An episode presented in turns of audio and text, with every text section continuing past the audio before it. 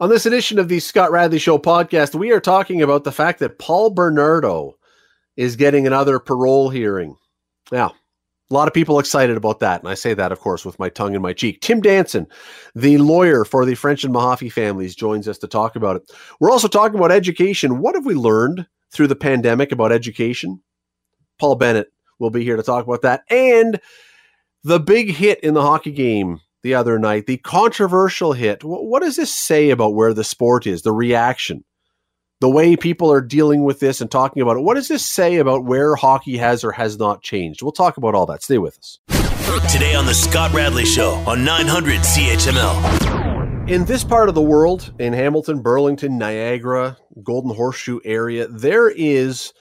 I would argue, uh, among the most notorious and hated names the two that would rise to the top would be Paul Bernardo and Karla Homolka. I, I certainly in our lifetime, of this generation of this era, I can't imagine that any other two people rise to the same level of just spite that people feel for what they did. If you don't know who they are, you're new or you're young. Read up on it.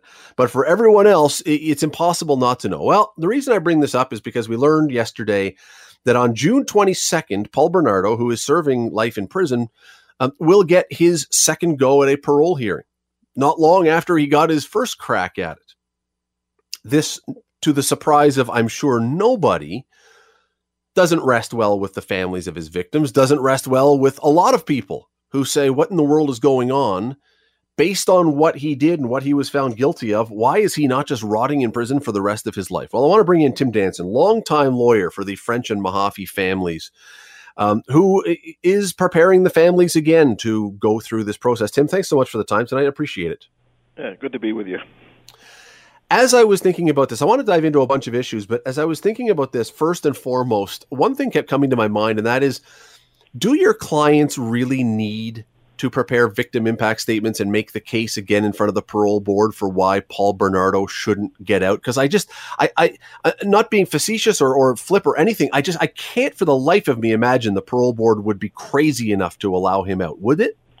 Well, um, we don't take anything for granted. It, it, it's interesting. If if I was on your show as an independent uh, legal expert, I'd probably say to you that the chances of Paul Bernardo uh, being released on parole is somewhere between zero and nil. Uh, but when you're the lawyer responsible um, for taking care of the family's interests, um, we can't take anything for granted. Um, we can't be complacent. So we are putting the best case forward. And um, it does have an impact. It has a significant impact on the parole board uh, when they hear directly from the victims and they hear their perspective. Um, so uh, I think the answer to your question is that um, that while I'm confident that, that we'll be successful and his application will be um, denied, um, we take nothing for granted. Uh, the, the reason for my confidence is is also when you have regard to the decision that they made uh, some two and a half years ago, um, and that was that after 26 years in prison, um, they concluded that he had no insight into what he had done and his offenses and what the implications of them. And you know, my view is is that uh, if he gained no insight um, after 26 years in hmm. prison, he certainly isn't going to gain uh, the necessary insight and rehabilitation in the following you know two and a half years. And the the the the, the, the medical uh, evidence back then, and I suspect it'll be the same this time, is that they had concluded that uh, Paul Bernardo had uh, deviant sexual interests and that he had met uh, the diagnostic criteria for sexual sadism, voyeurism, and paraphilia. Uh, they said they concluded that he met the criteria for narcissistic personality disorder and that he met the requirements for a diagnosis of psychopathy. And the fact of the matter is, is that there is no cure for uh, sexual sadists and psychopaths. So unless there's some kind of miracle medical breakthrough, um, you know, it, it, it's the, there's been absolutely no change, and he should never be released. And interestingly, that's consistent with the findings of one of the most respected and distinguished judges in our country. Um, then Associate Chief Justice Patrick Lesage then became Chief Justice of Ontario who was the trial judge, and and he said, and and and I'll quote for you because it's strong. Uh, he said, "quote Mr. Bernardo, you have no right ever to be released. The behavioral restraint that you require is jail. You require it, in my view, for the rest of your natural life. You are a sexually sadistic psychopath." And anyone who knows the, the Chief Justice, um, as I said, not only one of the most distinguished and learned judges in this country, um, he is a man of, uh, you know, he's he's more reserved, and this language is particularly potent for coming from someone as so distinguished as himself. So um, he knew, as the whole country knew, uh, over a quarter of a century ago, how dangerous Paul Bernardo is, and uh, that hasn't uh, changed one bit. I think it's stunning to a lot of people to consider that this year will be the anniversary. Anniversary is a bad word, I understand, but the, the it will be 30 years since Leslie Mahaffy was abducted and tortured and murdered. It's just it seems unbelievable it's been that long already, but here we are. You're listening to the Scott Radley Show podcast on 900 CHML. Tim, we're talking about an issue of parole here. But I'm wondering if the story is not more about sentence for the broader public is not about sentencing in general. The fact that someone who did what Paul Bernardo did has the opportunity for a parole hearing, I think would probably make a lot of people say maybe we need to reform sentencing rules so this doesn't happen in the future.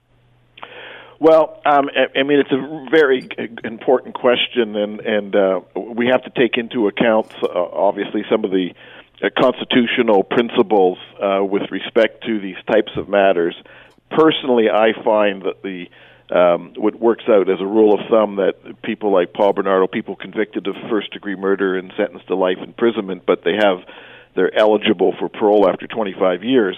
My view is after their first hearing after 25 years that the next hearing should not be every two years, it, which just re-victimizes the the the victims, and it serves no useful purpose in my view. Uh, at a minimum, it should be at least five years. I would even go out beyond five years, but again, taking into account the legal principles and constitutional law, uh, it, we may not be able to get past that. But at least every five years is a lot better than two years. And um, and if for somehow there's some medical breakthrough and they can bring evidence forward um, for an earlier hearing, you could put that into the legislation. But the rule should not be every every uh, two years. I think five, six years would be uh, more appropriate, and I'm I have no doubt that it would be constitutionally valid to to do that. Um, well, speaking know, of evidence, let me ask you about that evidence because I was reading this and I didn't realize this. He actually has a right as the perpetrator, as the convicted criminal, that his evidence does not have to be presented to you ahead of this. So he can show up with a surprise bit of evidence and try and work that. I, I, I don't understand how people who are serving time for what he did have rights and have privacy rights. Well, you, uh, you're you're preaching to the converted. I feel I've felt strong about this for for a long time. We brought uh, what's known as an ATIP application, an accessed information request, um, to get his institutional files uh, we did it in combination with uh, going after the same type of records from Craig Munro and, and Clinton Gayle, who mer- who both murdered uh, p- uh, police officers, Toronto police officers.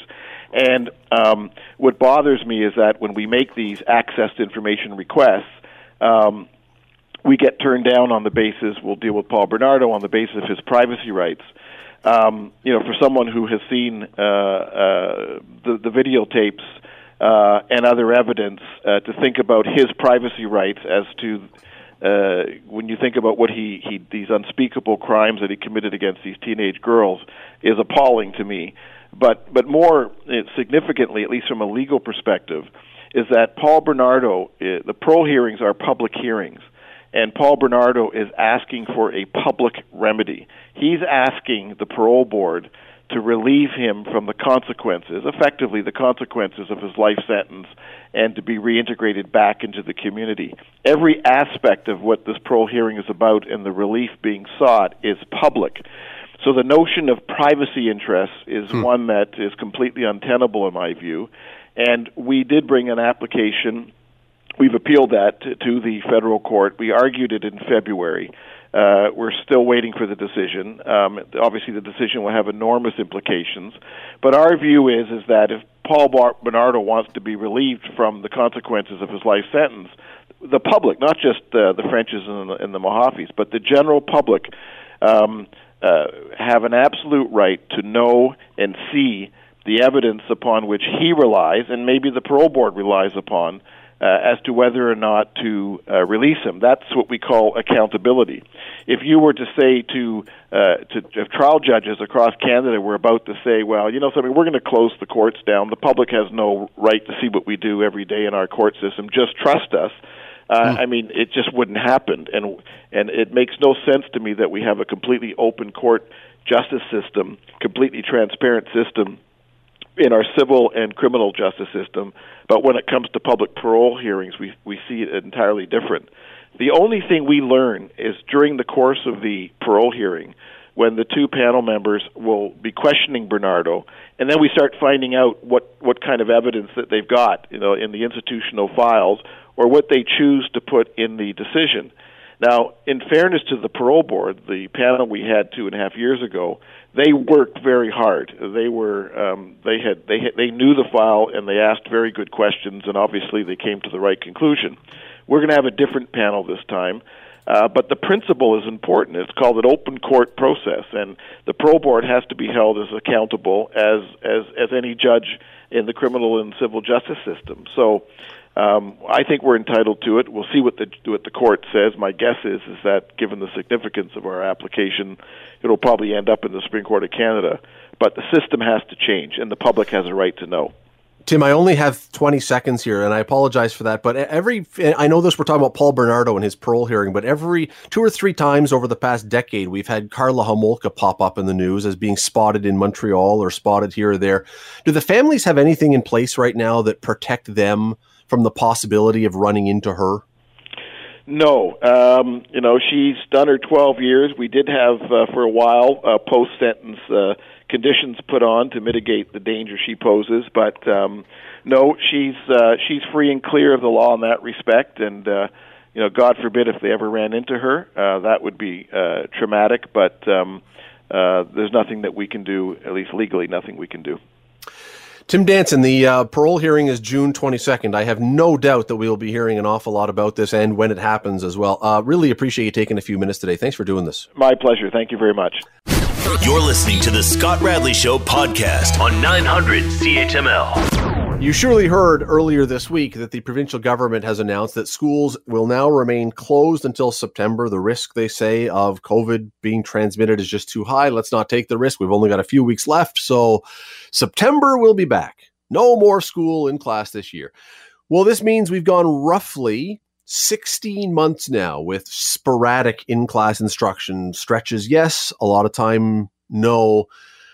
It also means that we've learned some things about our education system strengths of the system, weaknesses of the system, and, and, some lingering questions about the future of the system.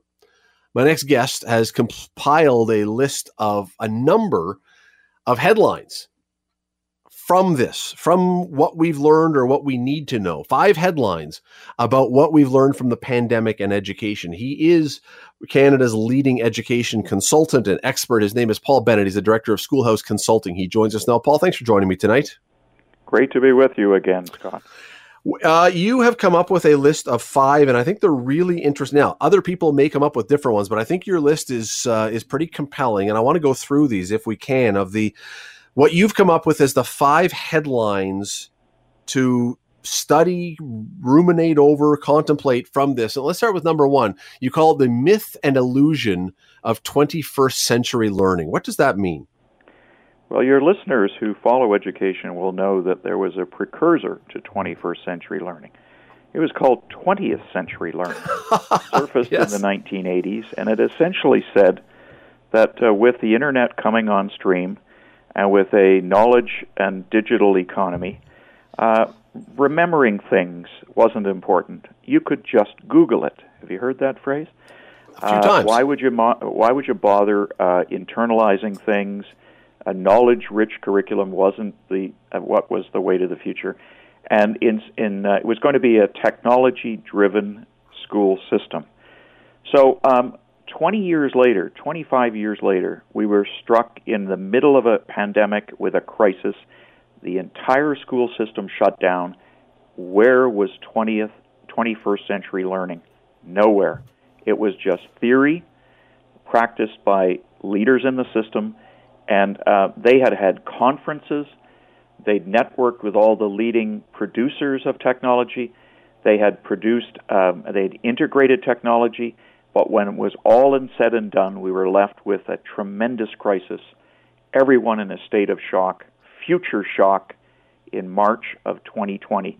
My first lesson is the, the critical issue that it was a myth and an illusion that we were in the age of 21st century learning would we have been ready in five years because people were talking about this and having these conferences you're talking about? Or was this, do you believe, inevitable that it, we were never going to be really pushed into being ready until we had to be? Because up until then, it was just all just, you know, pie in the sky. Well, what if?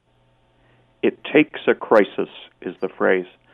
And what is amazing is this crisis has done more for educational change than millions and millions of words and websites for the last 20 years. Yeah.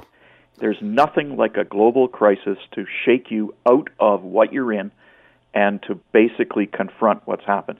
What's happened is all of a sudden, teachers and students and families were face to face through intermediate forms using technology, and they had to adapt. They had to figure it out on their own. Isn't it amazing how school boards disappeared, how teachers' unions were playing catch up, how teachers had a lot of autonomy, and so did parents, and everyone was kind of in it together. But out of a crisis has come something incredible, which is we didn't really have the 21st century skills we needed. Yeah, which is stunning when you consider that the students who are in school now have grown up with this their entire life. What they know is this and yet we still had this giant gap when it came down to ex, ex, to bringing it in and to um, to executing what we needed to do. Number two on your list, student learning loss. I think we've talked about this before, but uh, this I think this is a huge one about the amount of education they have missed out on. But what do you mean by student learning loss? Well, Ontario has had disrupted education, meaning online or various versions of kids out of school and denied in person learning for, will it be 26 weeks over the, the last 16 months. Do you realize when you organize a course as a teacher, you plan for 30 weeks? So they have essentially missed an entire year of learning. Now, anyone who says that they can pick it up on their own simply isn't reading the evidence. What we know from the United States, where there is serious research, is that the kids are between 8 and 12 months behind in critical skills. There's one study out of the University of Alberta by George Georgiou on reading, and he puts it at between 8 and 12 months behind in basic reading. We need more studies in Canada, particularly Ontario, to track how serious it is. Here's another thing there's a bias in Ontario education. It was all about student well being, nothing about learning. And so we were uh. ill equipped to respond to the the major challenge where they're not learning anything. But Paul, I have not heard, and maybe I've just missed it. I mean, your ear is closer to the railway tracks on this than mine. I have not heard one educator, administrator, school board, nobody suggesting a solution to this by, say, holding kids back or repeating grades or doing anything. Everything I've heard is they're ready, move them to the next grade. This sounds like you're saying the opposite. Oh, I'm af- absolutely saying that the solution to this is not social promotion. That is not the answer to this. It always was move them on to the next grade. This is too serious. And by the way, I'm not the only one. There's a professor at Western uh, who is is really adamant on this, and uh, she's been uh, she put out a study this week, and there are others. Um, Kelly Gallagher Mackay they're they're starting to talk about student learning loss. But we're late to the game, and we do need to look at it. Now, it's not fair either, because the Ontario government, I hate to say this, has already put in place summer learning programs. They put $85 million into uh, upgraded summer learning programs. They're going to hire teachers. Now, it's too little too late, but they are responding and they are focusing on the two areas that I've identified learning for reading and math. So it's they're late to the game, but it is happening. You're listening to the Scott Radley Show podcast on 900 CHML. Paul, student absenteeism and disengagement is number three on your list. You're pointing out that we actually are seeing students with more absenteeism. I don't know how that's possible. When you're home and you don't even have to get dressed to go to school, how can they be absent more? They're tuning out and they're disengaging. Here's the reality they're spending hours a day online and they have had repeated scheduling changes. And those in the middle school to the high school have chosen other things that they spend their time on. Most teachers will tell you that they look out at the class on Zoom, and there are a lot of kids who don't have their faces shown because they're simply pretending to be there. There's many, many, there's many uh, cases now where we've got chronic absenteeism. As far north as North Bay, they did a study, and they, that the students had missed 16 or more days, and that's the benchmark for chronic absenteeism. And that was thousands and thousands of students. So when you ask teachers and you ask them, how much of a commitment are you asking? They say, well, we expect them to log on for an hour or two a day. Uh, but the truth of the matter is, there might be as many as a quarter of all students that have essentially disengaged. They're in and out. And one of the professors I cited, Kelly Gallagher Mackay of Wilfrid Laurier, has said that uh, they're so deeply disengaged that we may be facing a long term problem of trying to win them back to the public school system. Well, I can say this that if you ask a bunch of people who have grown up on laptops and tablets and TV and everything else to sit in front of a screen and the option is to pull up YouTube or pull up games or whatever, I don't think we can be too surprised if a number of them when you talk about being disengaged. If some of them do that, I know I hate to admit it, I would have, and you know eh, that's that's it's the temptation is enormous for that. I, I certainly get it. Number four, we got to keep moving. Number four, the blurring of parent and teacher roles. Would I assume that with this one we're talking largely about elementary and middle school parents and students? Schooling has essentially been integrated into the household more than ever before. When you have 23 weeks of home learning, the family is definitely involved. And you're right, more at the elementary school level. But parents in the of teenagers and those in their graduating year are exceedingly frustrated. And there's family conflicts, there's pressure, there's uh, lots of stresses. We've got reports of increased domestic violence, and uh, we've unearthed reported problems associated with the rapid pivots to home learning and the incredible burden it imposes upon parents. Many parents consider that they've been the teachers for the last 16 months. So, my, uh, I believe there's a study out of the University of Alberta which influenced me greatly by uh, Bonnie Stelmach uh, for the Parents Association of, uh, of Alberta that really hits the nail on the head. We have a blurring of the responsibilities between parents and teachers.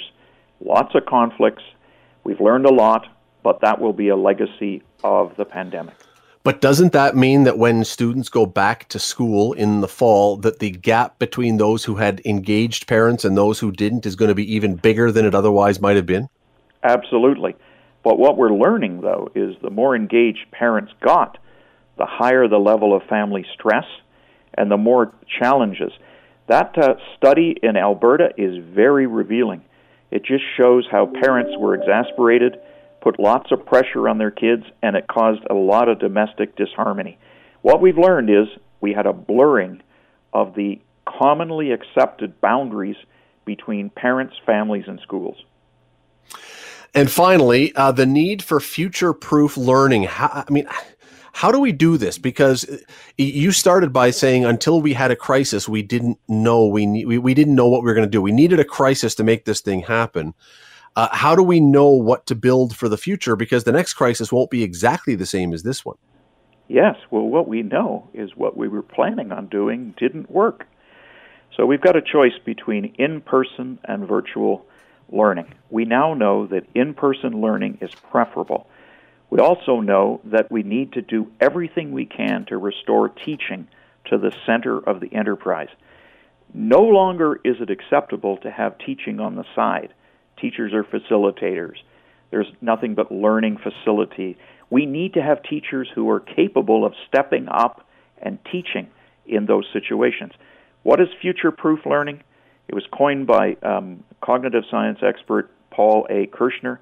And essentially, it's this forget about 21st century uh, holistic skills and competency based student graduation standards. Here's what matters the acquisition of knowledge, skills, and motivations necessary to continue to learn in a stable and enduring way in a rapidly changing world. In other words, the foundations that we need are those of reading and math and thinking. If we don't get those right, we are not going to serve the pandemic generation well. I'm going to get in trouble because I'm already over time, but I want to ask you one more thing from something you just raised, and that is you say we have teachers who are need to be able to do this. Does that not indicate we need to have, or is that suggesting we need to have more testing and weed out teachers that can't do this? I don't know whether I'd prepare to go that far, but we do need to change the dialogue. We need to say we're trying to teach kids to be capable, future proof learning. We have street proofing, future proof. Mm. When this happens again, do you have the skills? Do you have the capacities? Do you have the competencies to think your way out? Do you have the knowledge? Do you, can you read? Can you analyze things? Can you compute? And can you figure out the future? Because you need those skills to navigate whatever future uh, that we end up inheriting. This is all going to be posted uh, in a piece on, in the conversation, correct? Yes, I believe it'll be out this week. Look for that online. Paul Bennett, always love having you on. Thanks for taking time today. Oh, real pleasure. You're listening to the Scott Radley Show podcast on 900 CHML. So last night I was out for a bit, and uh, my son sends me a uh, text message with a video that just says "Wow," and I, I think "Wow" was more of a "Holy cow" or "Uh oh." But you know, wow is easy to type. And it was a video of the hit from the game last night, the Winnipeg Jets and Montreal Canadiens, that Mark Scheifele, who is a skill player usually, just absolutely destroyed a Montreal Canadian player named Jake Evans. And this has now led to the NHL again, again, finding itself in the midst of a massive discussion about what is okay, what isn't okay, what discipline should be levied, what discipline shouldn't be levied. Is it part of the game? Is it not part of the game? This seems to be happening a lot lately. I want to bring in Sean Fitzgerald. He is a senior national writer with The Athletic. He is author of the amazing book Before the Lights Go Out, which is about hockey, as it turns out. Uh, Sean, thanks for doing this today. Mr. Radley, good to speak with you again. You as well. And let me, before we dive into this, when you first, I don't know if you were watching the game last night or if you just saw the replays. I know yep, you nope, have yep, at least seen the watching. replays. What was your immediate reaction to it?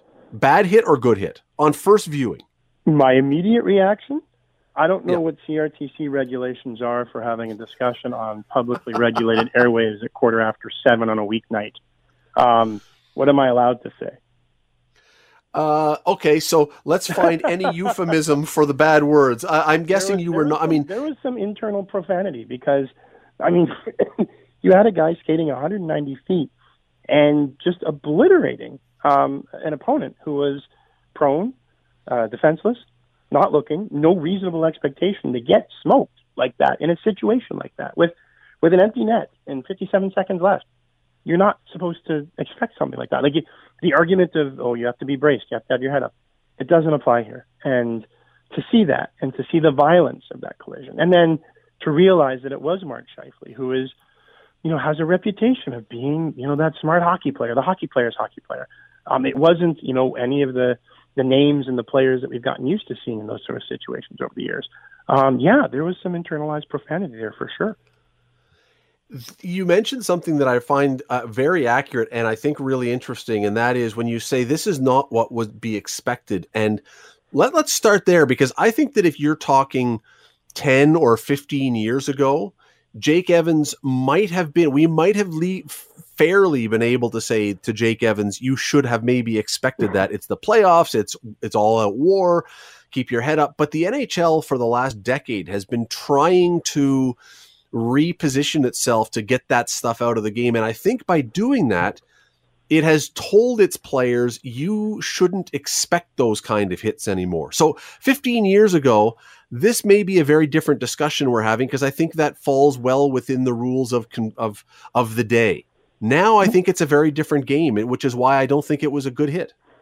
Well, I mean, earlier in the game, you know, Corey Perry skates through the slot to make a pass, and he takes an elbow to the face, and the pass goes through. Canadiens score a goal. But that elbow to the face gets picked up by the broadcaster saying, oh my God, look at this. Well, guess what? Like 15 years ago, that's the minimum price. That's the cover charge. That's the two yep. drink minimum, getting an elbow to the face, skating through the trolley yep. tracks like that, right? Like, like that's what it is. Like you have Scott Stevens waiting back there with his mouse trap and like his hammer of Thor waiting to, to aim at your noggin. Like, no, you don't have that anymore. You can, that's why players like Mitch Marner can be as exciting as they are because – I mean, outside, outside the playoffs, obviously, but um, smaller players dancing through the middle, um, creating offense that, you know, fast, speed, skill, hands, all of those things, because the game has changed. That, you know, going through the middle not that long ago was supposed to be the most unpleasant experience, dangerous, the same as football back in 15 years ago. Like, like Ronnie Lott, if you went across the middle and Ronnie Lott was yep. the free safety for San Francisco 49ers, like you were not going to have a good Sunday afternoon. But that's even here in Hamilton, Rob. Hitchcock. Yeah, Rob Hitchcock with the Ticats, same thing Rob 15 Hitchcock, years absolutely, ago. Sure. Um, like that's changed. Um, and for a bunch of reasons. One is for safety. We know a lot more about repeated head trauma and the dangers associated there, and we're still learning about it. Um, but more than that is that ever so slowly, this game that changes at a glacial pace. I guess I shouldn't use glacial pace because that pace is changing too, but at a very slow geologic pace.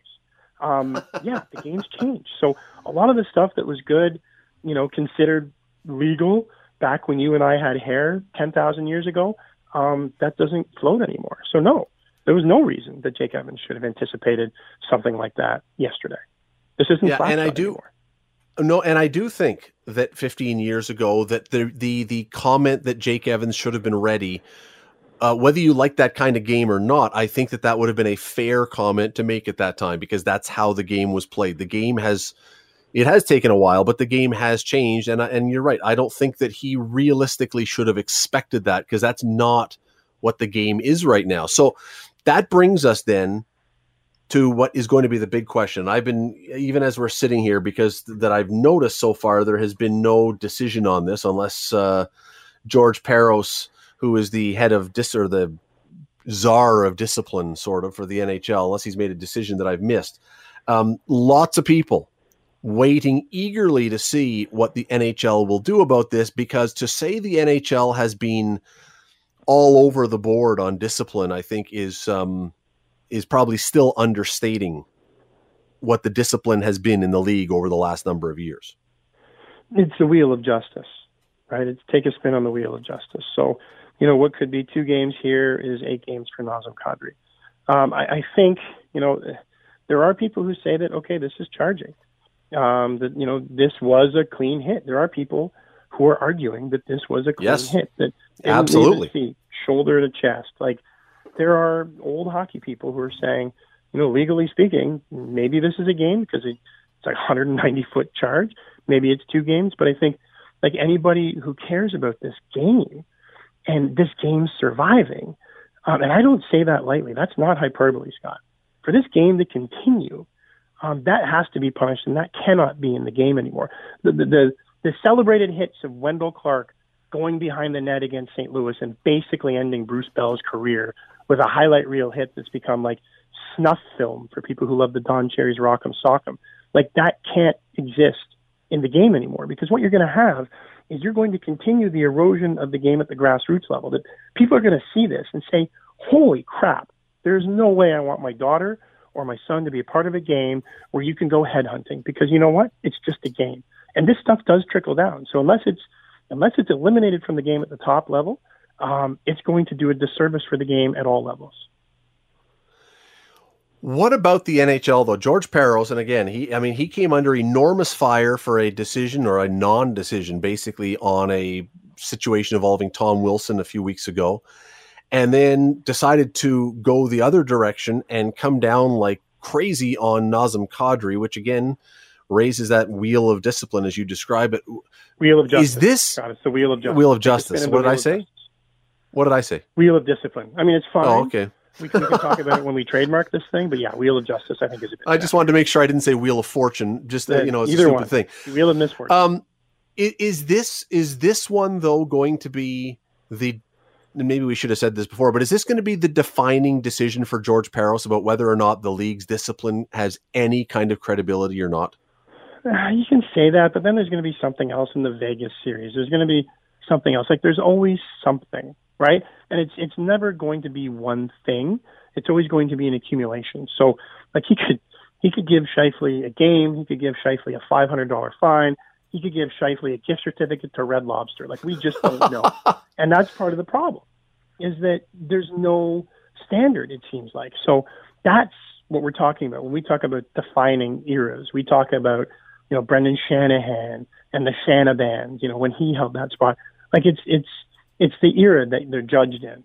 And the problem is, is, is it doesn't look like anything that's consistent. When you when you look at suspensions and you look at punishments, it looks like a roller coaster. It looks like a stock market ticker. Like there is no rhyme or reason, or it's very very tough, I should say, to discern a rhyme or reason to some of these decisions.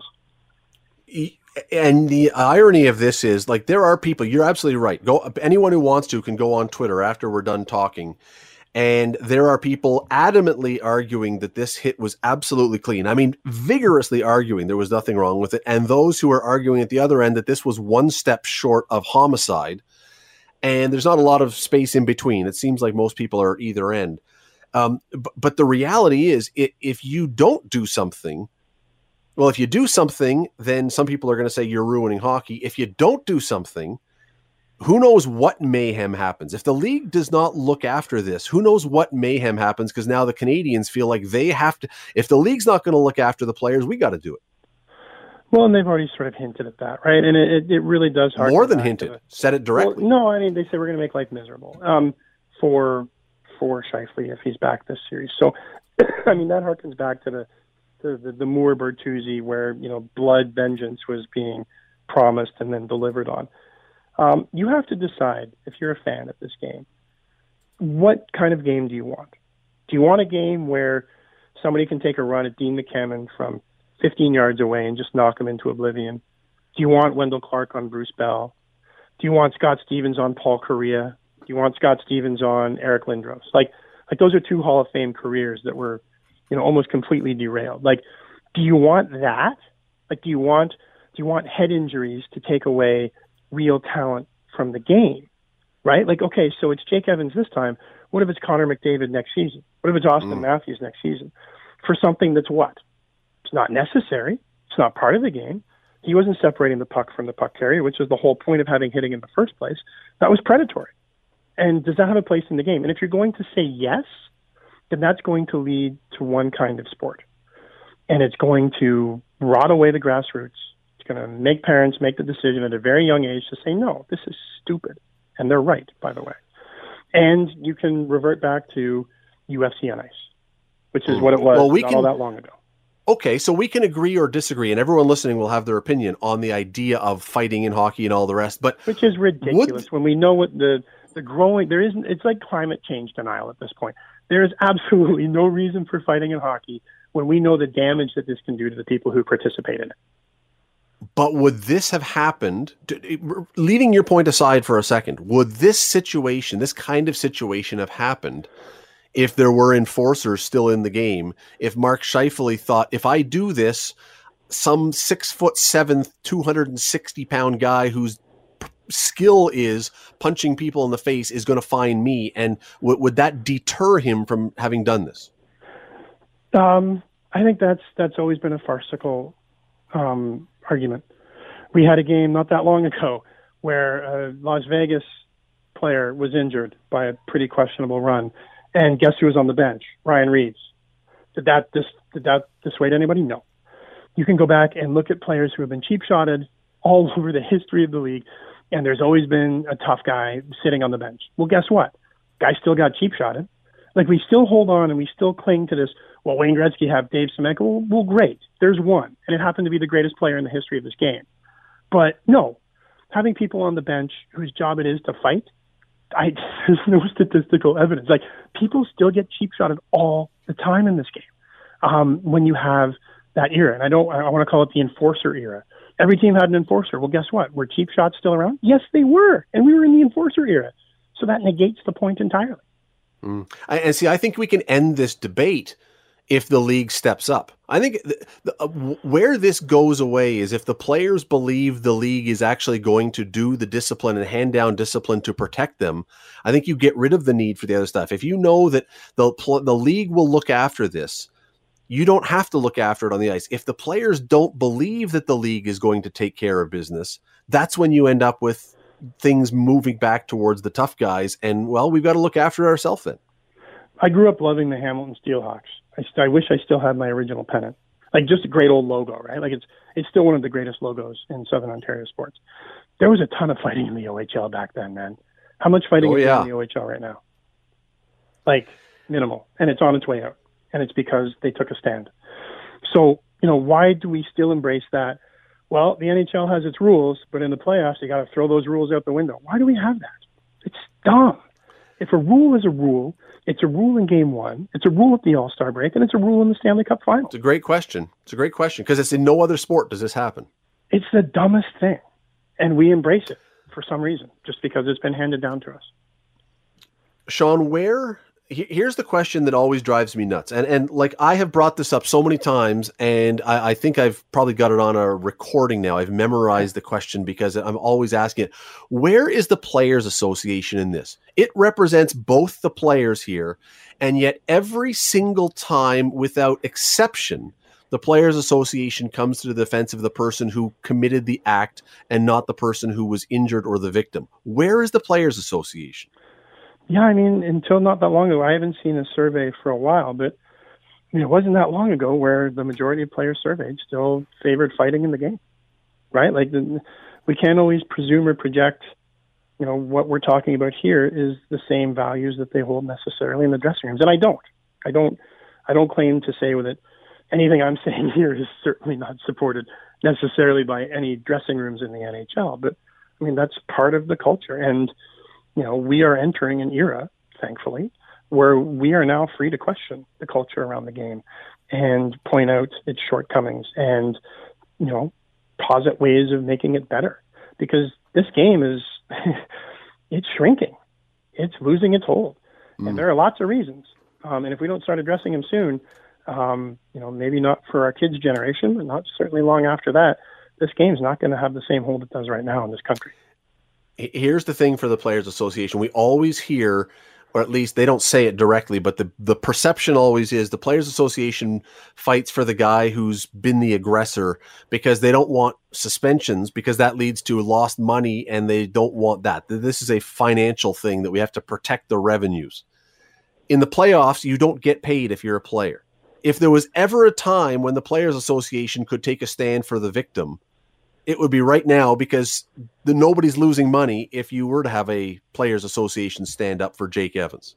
But I, I, yeah. expect no, that I, never. Again, I, I don't. I'm not standing here saying Mark Scheifele should become, you know, the pivot point at which all of hockey culture changes. I'm just no. saying this is another mark. This is another entry in the ledger of you know instances where we can say this is where hockey really needs to start finding its path we got to go, but let me ask you one more thing. And I just this just dawned on me because you mentioned Scott Stevens. Uh, we see in our society these days a lot of people who are taking a position that statues of John A. Macdonald or Egerton Ryerson or others should come down because of their behaviors. They don't any longer jibe with our modern sensibilities. What should happen to Scott Stevens, who, by his way of playing, would not fit in with modern hockey at all? His play would be considered predatory. Should should should we be rethinking Scott Stevens' place in this game as one example? There's others, but should we be well, rethinking I mean, his place in this game? I mean, this game this game has evolved, you know, so far. Like, I mean, there was a rover. I mean, there were there were stick swing yeah. incidents. I mean, think of games in the '70s, right? Like stories that we laugh at now if they had happened today, we'd be gasping and there'd be criminal investigations. Like you throw a shoe at a fan or you climb over the glass and you start having brawls in the stands. Mike Milbury, yep. Right, but that's the whole point, and that's what we're talking about. Is evolution isn't a bad thing, and that's what we're talking about. We're talking about evolving the game past this sort of stuff because it has to be more inclusive and become a game. Like this, this was something else. This was this was kind of a frontier justice. This, I mean, yeah, I mean, we we still don't know a lot of how this is going to play out, so I don't want to dip too deep there, but yeah, like it's a game and it has to evolve because it's always evolved. And if it doesn't, then it's going to get left behind. Still, as we're talking, that I can see, still no decision from the NHL. That said, uh, you know, last time with the segment so that they could make their decision on an informed basis. Well, when Kadri was suspended, it was after the game had started, right? The next game he was not playing, but they announced it partway through the first period. So maybe that's what we're expecting here. Player Safety is waiting for you and I to finish this conversation. No, I know. Then they're going to sit back in their leather chairs, nod, and say, "Yes, we are right and moving on, forward with this decision." Tip back the brandy snifter and light up the cigar and make their announcement in their rich Corinthian leather mahogany bound offices or something. Uh, Sean Fitzgerald, senior national writer for The Athletic. Listen, always love having you on. Thanks for taking a few minutes today. Thank you so much for having me. All the best. The Scott Radley Show, weekday evenings from 6 to 8 on 900 CHML. Scott Radley Show podcast is available on Apple Podcast, Google Podcast, and wherever you get your podcasts. I'm Scott Radley. Thanks again for listening, and do not forget to subscribe to this podcast. It is free. You will never miss an episode, and also be sure you rate us and review us. Whatever you think of us, we'll take it. Thanks for listening.